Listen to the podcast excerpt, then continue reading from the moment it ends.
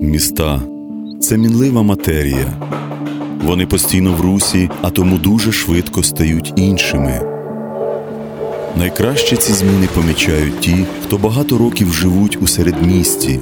Вони можуть повідати, коли трава була найзеленішою, а дерева – найвищими. Вони чують пульс міста і знають його справжній ритм.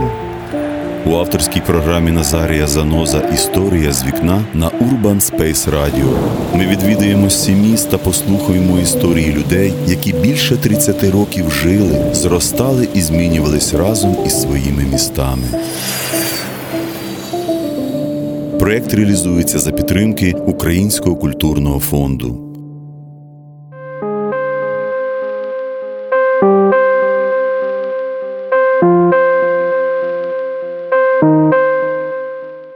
В цьому місті дуже багато всього намішано. Йдеться не лише про стилі архітектури, народи, культури, а й про те, що серед міста здіймаються кольорові клуби заводського диму. Тут відпочивальники купаються в морі та загоряють на тлі відвалів породи. Тут модерні будинки сусідять зі старими сільськими хатинами зі ставнями. Мене звати Назарій Занос, і це подкаст «Історія з вікна». Цього разу ми відправляємось до Маріуполя. Там мешкає Олександр Чернов, колекціонер, краєзнавець, реставратор, автор книжок про митців та мистецтво Маріуполя.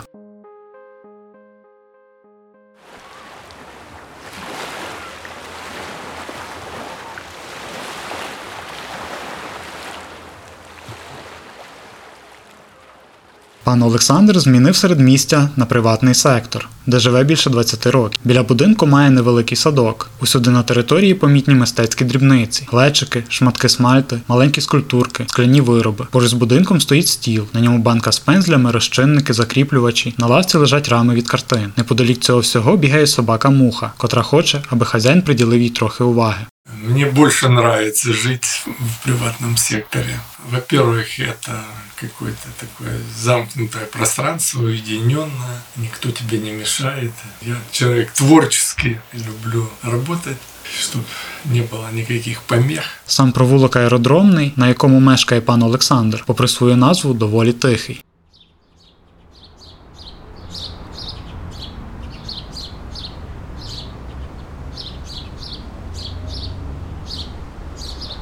Проте його кілька разів перерізають шумні магістралі, а поруч відбувається ремонт вулиці. Все перерито, через що доводиться пильнувати, аби не втрапити до якоїсь ями.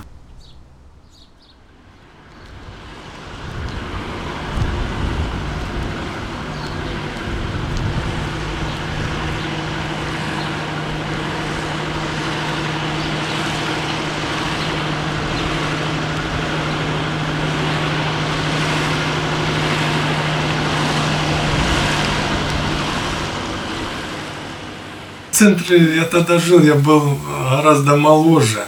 Тогда даже больше, мы молодыми больше стремились вот в квартире жить, меньше забот, каких-то проблем, таких бытовых было. А знаете, когда молодой, хочется больше там гулять, какие-то такие моменты.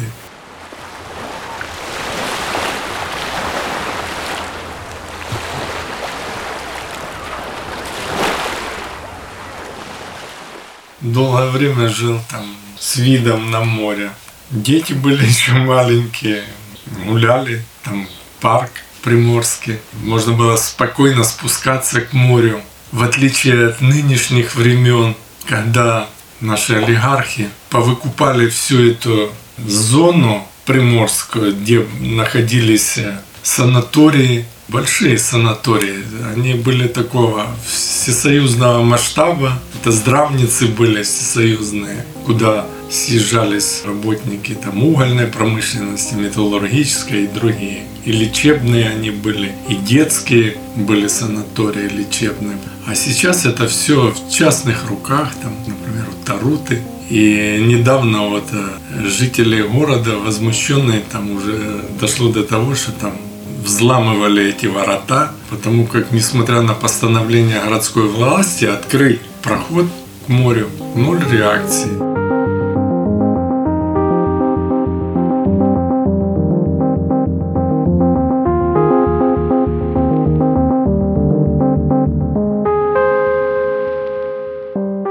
Там была прекрасная архитектура, такой сталинский ампир, скульптуры украшали эти санатории, там зеленая зона там такая очень густая. Ничего не сделано. Они просто, я даже не знаю, что там. Тупо хай буде для себе. Олександр Чернов є співавтором книги про маріупольські мозаїки. Також він написав багато статей та кілька книжок про місцевих митців. Я люблю займатися дослідженням. Вот у меня, кстати, покажу еще одну книжку, она несколько лет назад вышла, называется «Роман с антиквариатом». Там десять моих очерков о моих находках и открытиях в области искусства. Могу без ложной скромности там сказать, я несколько вот имен ввел в художественный оборот. Эти художники не были никому известны, сейчас они в Википедии.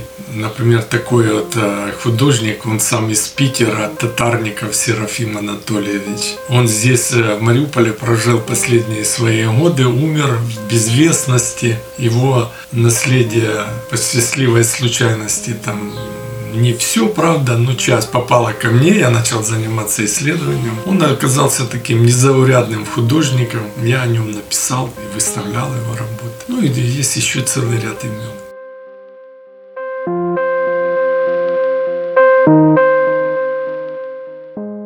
Роман з антикваріатом. Так можна було би назвати не лише книжку, а й оселю пана Олександра. Там зібралася сила селена старих красивих речей, філігранної роботи меблі, різні статуетки, посуд, предмети побуту. Проте більшість простору займають картини. Вони висять на стінах, лежать на дивані, наче відпочивають від літньої спеки, туляться одні до одних та стін, наче пасажири в маршрутці в докарантинні часи. У работ, у них такая бывает приключенческая судьба. Есть элементы детективного жанра. Коротко могу рассказать о таком художнике Юрии Егорова. Это одесский художник, это художник, который создал целое направление в живописи. Он в советские времена был очень известным, его там и Третьяковка покупала, и все крупнейшие музеи. А ко мне попала работа, портрет, как работа неизвестного одесского художника. Наследники знали, что изображена на этом портрете одесская балерина, которая в оперном театре там работала, но которая очень рано умерла, ей там было немножко за тридцать. А ее портрет попал к родственникам в Мариуполь.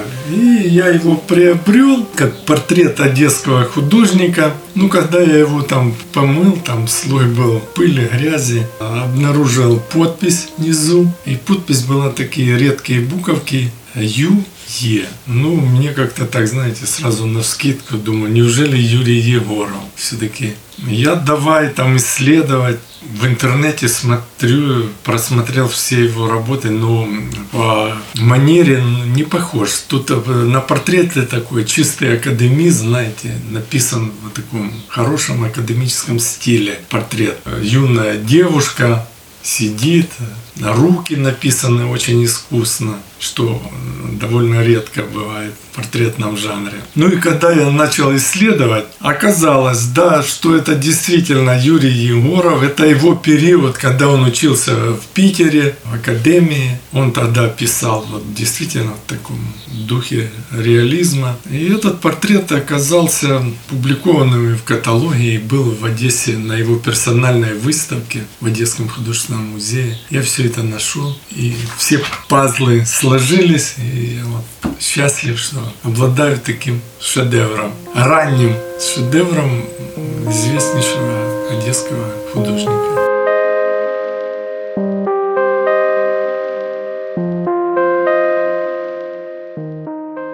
Щільне місце в роботі пана Олександра посідає все, що пов'язане з містом, тому велику увагу він приділяє художникам, причетним до Маріуполя.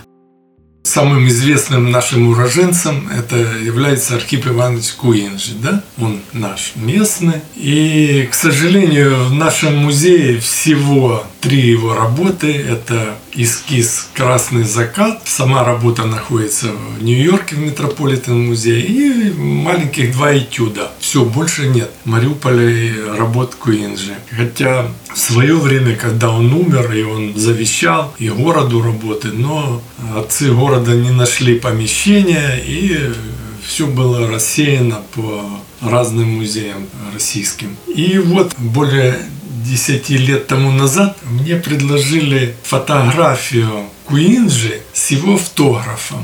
Автограф посвящен чете Беклемишевых. Это на тот момент он был президентом Петербургской академии художеств Беклемишев. И когда я эту фотографию приобрел, владельцы, которые мне ее предложили, они не знали, кто это, что это. И ну, предложили купить, и говорят, вы там установите.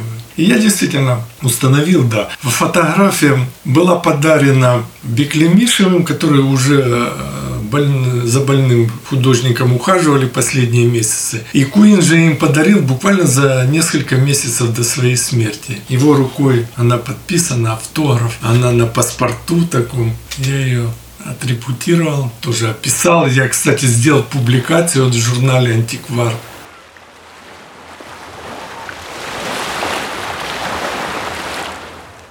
Олександр Чернов бачить як негативні тенденції в культурному житті міста, так і певний поступ. Ну, в последнее время наш город, я смотрю, так пиарят, раскручивают как культурную столицу Украины. Ну, для этого надо дуже багато зробити ще, щоб вона дійсно стала такою культурним городом, столицей. Ну, проводять всякого роду зараз мероприятия, фестивалі. От несколько раз уже Гогольфест здесь был проведен, музыкальные там фестивали. Сейчас вот художники вот приезжают на пленеры, молодые художники. Тут двоякое такое чувство. К сожалению, городская власть, да, в последние годы многое делает для того, чтобы город выглядел более цивилизованно. Она вкладывает средства там, в реставрацию, дороги в центре все сделаны, там тротуары. Это все, да, похвально. Отреставрировали фасады многих домов, фонтаны у нас, это притча во языцах. Любит наша городская власть, да, вот фонтаны.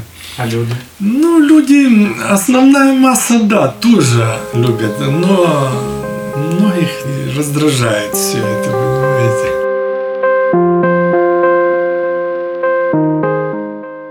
Один із таких фонтанів з'явився неподалік вулиці Пана Олександра на площі Свободи. Там вода своїми струменями утворює арки, під якими намагається перебігти дітвора. Через дорогу від площі, поруч із зупинкою, вуличний музикант грає на акордеоні популярні мелодії.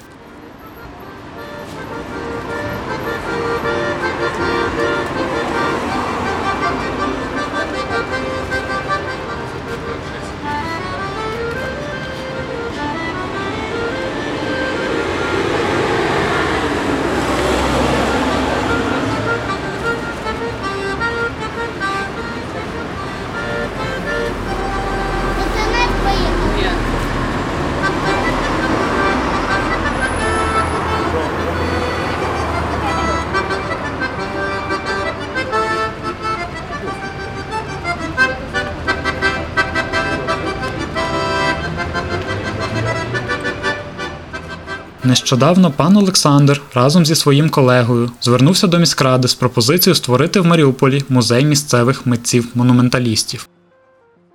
В самому центрі міста, зараз це дом реставрации, он в лесах. И там наверху башенка, и там, начиная с шестидесятых годов, были мастерские мариупольских художников. В том числе там была мастерская всемирно известного художника Арнаутова Виктора Михайловича. А это величина. Это один из основоположников американского монументализма. Это ученик Диего Ривера, который с ним несколько лет проработал, там у него учился. У него круг знакомств там просто... потрясающий. Я готов был создать там музей мемориальный. Потом там эту мастерскую наследовали другие монументалисты, Пришетька, вот знаменитые, Кузьминков, Константинов. И я готов был этот музей сделать, наполнить своими экспонатами. У меня большие там архивные материалы, мне художники еще при жизни попередавали все это экспонатами, там, эскизами, этюдами. Но, к сожалению, вопрос был решен отрицательно.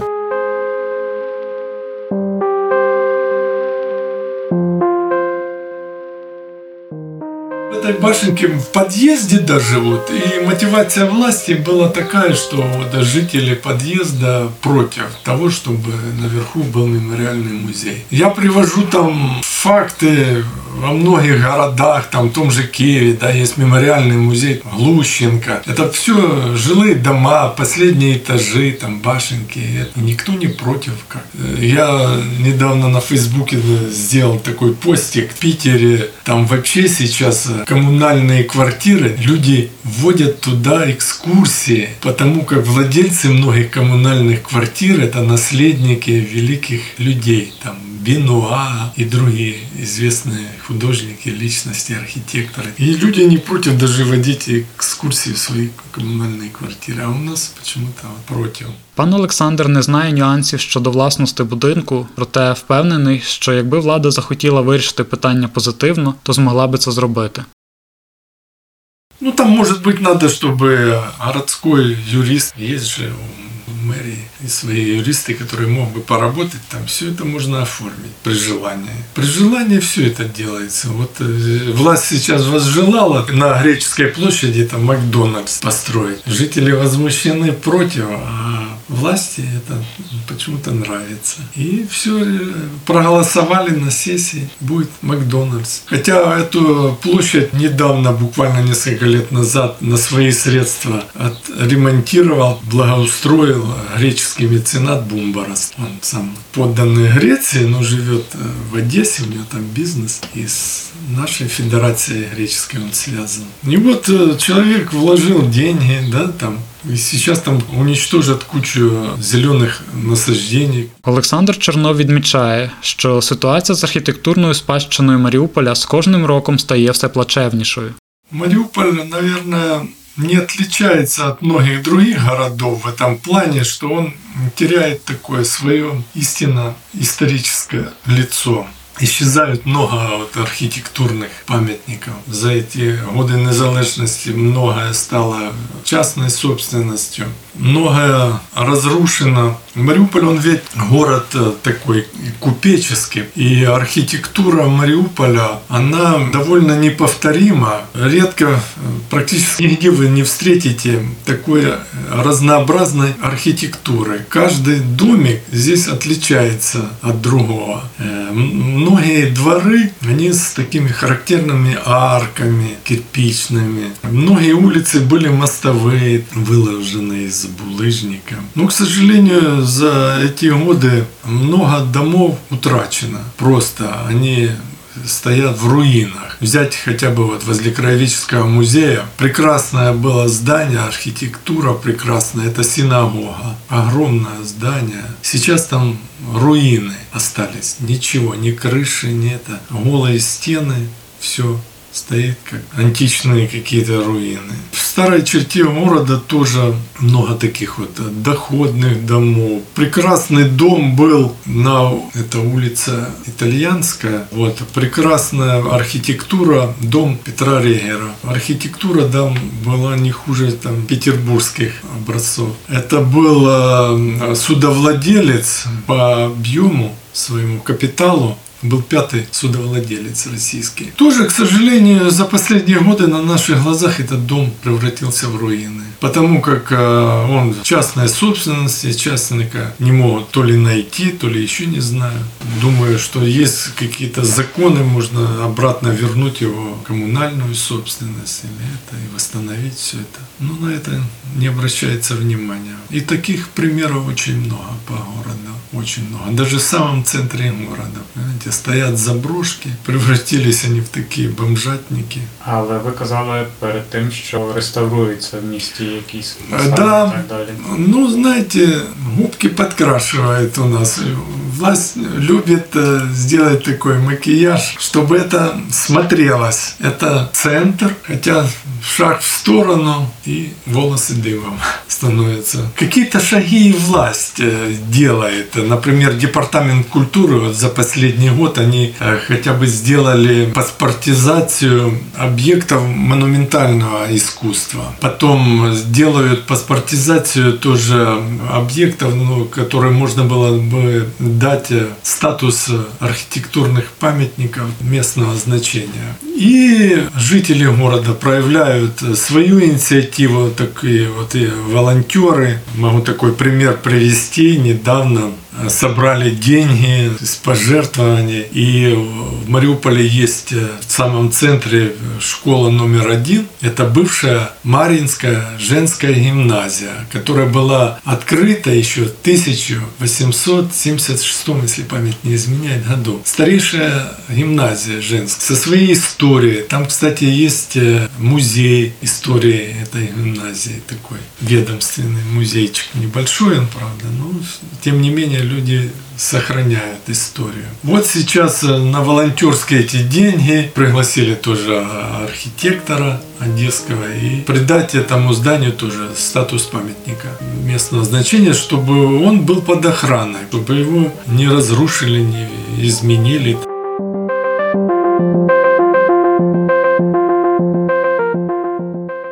Наприкінці вісімдесятих років Маріуполь опинився в фарватері декомунізаційних процесів. Уже от в совєтські времена маріупольська громадськість себе проявляла. Маріуполь – один із немногих городов, который в советское время вернул свое историческое имя. Маріуполь сорок лет носил имя сталинского сатрапа, идеолога Жданова, который, помните, там и Ахматову громил, и все эти устраивали там погромы идеологические. Так вот, в тогдашнем Жданове в восемьдесят седьмом году организовалась такая творческая группа мариупольских художников «Мариуполь восемьдесят семь», которая устраивала такие художественные выставки, акции за возвращение городу его исторического имени. И появилась общественная организация, собирали подписи, писали письма, там, и в журналы, и в «Огонек», и Верховный Совет. И буквально через два года, в восемьдесят девятом году, Жданов стал снова Мариуполем. Поэтому какие-то, да, у нас тут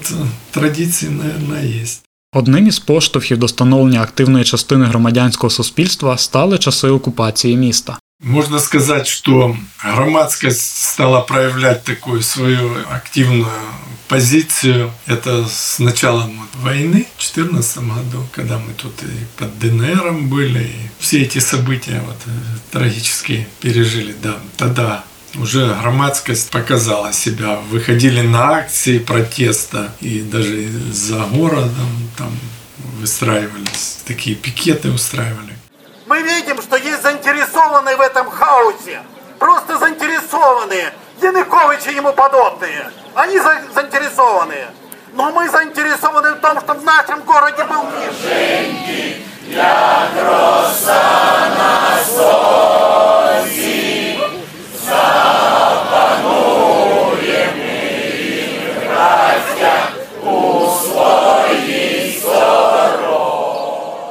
Таких людей, честно говоря, на сегодняшний день немного. Если там в процентном отношении не хочу там судить, ну, я думаю, очень немного, но есть активный слой небольшой общества. Вот э, еще один пример могу привести. Наша городская, не побоюсь этого слова, корпоративная власть, она корпоративная, и вся мединвестовская, она на двух стульях сидит. И буквально в этом же году наша власть решила в городском саду, которому сто шестьдесят лет, этот сад один из старейших вообще в Украине. И там почему-то решили построить университет мединвестовский, мединвестполитехника, кажется, высотное здание стеклянное в городском саду, где деревья там столетние, где уже своя аура, своя история. И общественность встала, да, на дыбы, там устраивались акции протеста. Но власти, правда, удалось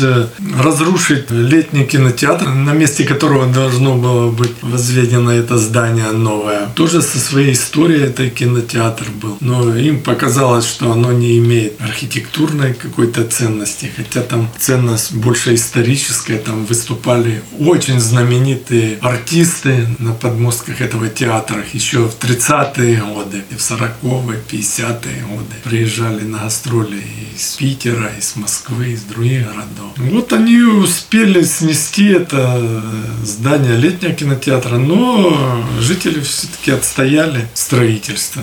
Все, они эту идею оставили. Пан Олександр вважає, що Маріуполь дуже творче місто, чому сприяє особлива міська атмосфера.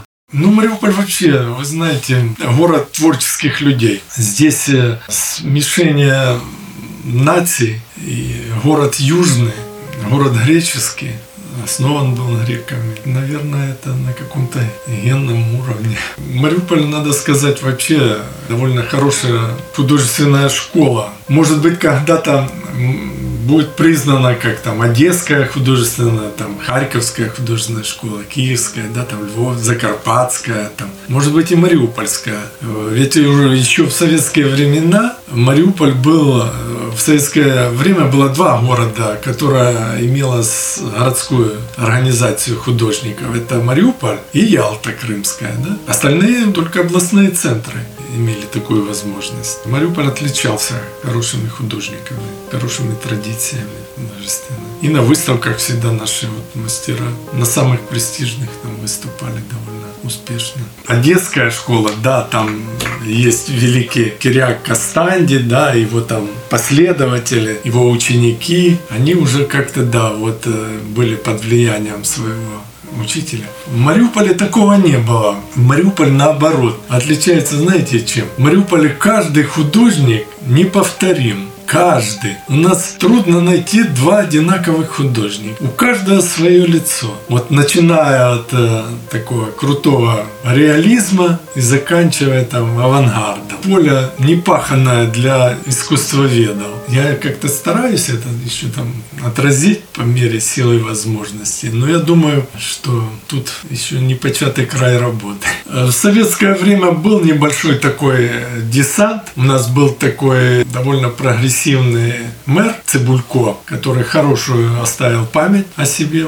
Он потом в Киеве, там, в ЦК работал. Так вот, этот Цыбулько попросил, чтобы Киевский художественный институт для усиления нашего коллектива художников прислал своих выпускников. И тогда приехало где-то пять или шесть художников, выпускников этого института. Один из них стал впоследствии народным художником Украины. Это Пономарёв Виктор Васильевич. Многие стали заслуженными художниками. Это Кот Пётр Алексеевич. И они, да, тоже оказали довольно такое положительное влияние. Радянська влада не дуже переймалася бажаннями художників, що особливо гостро відчувалося в сталінську епоху. Їх відправляли прославляти державні програми. Завдяки цьому багато митців працювали в Маріуполі. Тогда такие устраивались всесоюзные акции. Это Мариуполь отличался чем? Это был индустриальный такой центр. И много строилось таких строек индустриальных. Например, вот стан три тысячи шестьсот. Это был крупнейший в Европе стан прокатный. И на такие стройки посылались тоже творческие бригады художников. И они отражали вот строительство в своих произведениях. Да, в моей книге здесь целый раздел, который посвящен этой теме. Он называется, сейчас вам скажу,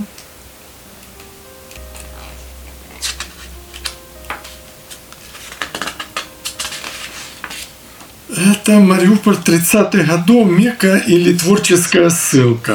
И действительно, в тридцать девятом году готовилась всесоюзная такая масштабная очень выставка, посвященная индустриализации. И на все эти стройки посылались целые там бригады художников. И в Мариуполе работали такие мастера, я вот назову их, как всемирно известные Бехтеев, Аристарх Лентулов, Петровичев, Беляницкий-Беруля, Лебедев-Шуйский, Дорохов, Авилов, Богородский, Мидлер, Кузнецов Павел, Багаевский, Бакшеев, Чернышов и другие. То есть это очень такие крутые художники, и они, да, отразили эти стройки. Некоторым, конечно, приходилось наступать на горло собственной песни. Они совсем были художники других жанров, направлений. Тут же там Аристарх Лентулов, да, или там взять того же там Кузнецова. Но приходилось отражать эти вехи индустриализации. Індустріальному місті доводиться розриватися між тим, аби зберегти робочі місця і покращити екологію, особливо, якщо воно водночас має амбіції промислового центру і курорту. В Мариуполе появилось после начала боевых действий много беженцев, приезжих из того же Донецка, из Донецкой области. Вот как-то мэр озвучивал цифру, по-моему, порядка сто тысяч у нас приезжих. А почему? У нас в советские времена население составляло на пике, это где-то шестьсот тридцать тысяч было. Но тогда была положительная тенденция, тогда рождаемость превышала смертность, а сейчас смертность в три раза выше, чем рождаемость. Мариуполь в этом плане – это экологическое бедствие. Тут надо решать эту проблему в первую очередь. Чтобы сделать город там туристической меккой, надо решить проблему экологии. Заводы закрыть, вынести их за пределы города. Некоторые заводы у нас крупнейшие, они сами закрылись, обанкротились. Сами. Тот же завод «Азовмаш» – это крупнейший завод был в Советском Союзе. На заводе, на котором работало около тоже там пятьдесят тысяч рабочих и интеллигенции. Все, он лежит уже несколько лет. Он банкрот, закрытый, зарос там, запущен. Там как Чернобыльская зона. Мы туда водили экскурсии, мозаики, монументальным искусством. Вот, в прошлом, позапрошлом году водили туда. По спецразрешению нас туда пускали. Ну, так у меня волосы дыбом становились. Там Чернобыльская зона, там какие-то собаки бегают дикие. Это крупнейший завод. Все вырезано, вывезено. А вот э, Мединвест у нас процветает пока. Дымит, травит нас. И громадскость якось. Громадскость борется, но в основном борются где? В интернете, на Фейсбуке. Раньше и на акции выходили. Пан Олександр показує у своїй книжці роботи художників, що поетизували індустріалізацію. На них різними барвами палахкотять заводські цехи, а з труб в'ється кольоровий дим. Але яким сприйняті міщан є Маріуполь і через які барви його подають місцеві художники? До цих роздумів ненадовго долучається дружина Олександра Чернова, пані Наталія. Не хотілося б грустним, звісно. Маріуполь індустріальний і дуже екологічно проблемний город. Много пыли, серости. Ну, трудно сказать, який колер Мариуполя. Может, Наталі подскажет? Наташа. Це ж відтінки сірого. Відтінки сіра. Да, наверное, відтінки сіра. Но он меняется. Да, конечно, меняется. Но... Меняется, да. Мы Дым будем предлагать все усилия, да, чтобы відтінків сірого было Дым. поменьше. Получается больше помаранчевого. Какие колеры? Это колеры, вы знаете, такие охра, голубой цвет, зеленый, все оттенки зеленого.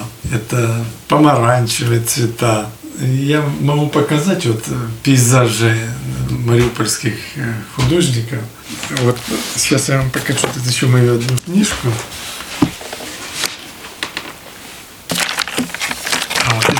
Посмотрите вот это. Вот колеры. Вот, вот такие.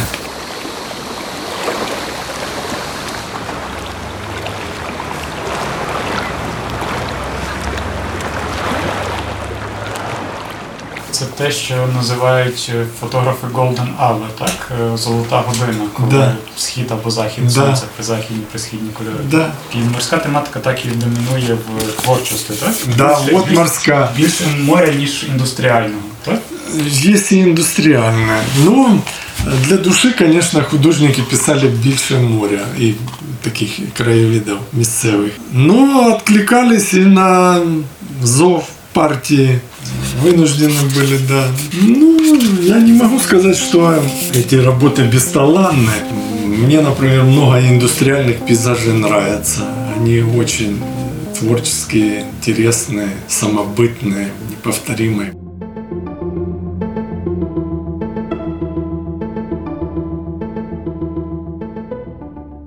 Над подкастом працювали команда Urban Space Radio, автор Назарій Занос, звукорежисер Антон Вербіцький, редакторка Наталія Патрікєєва.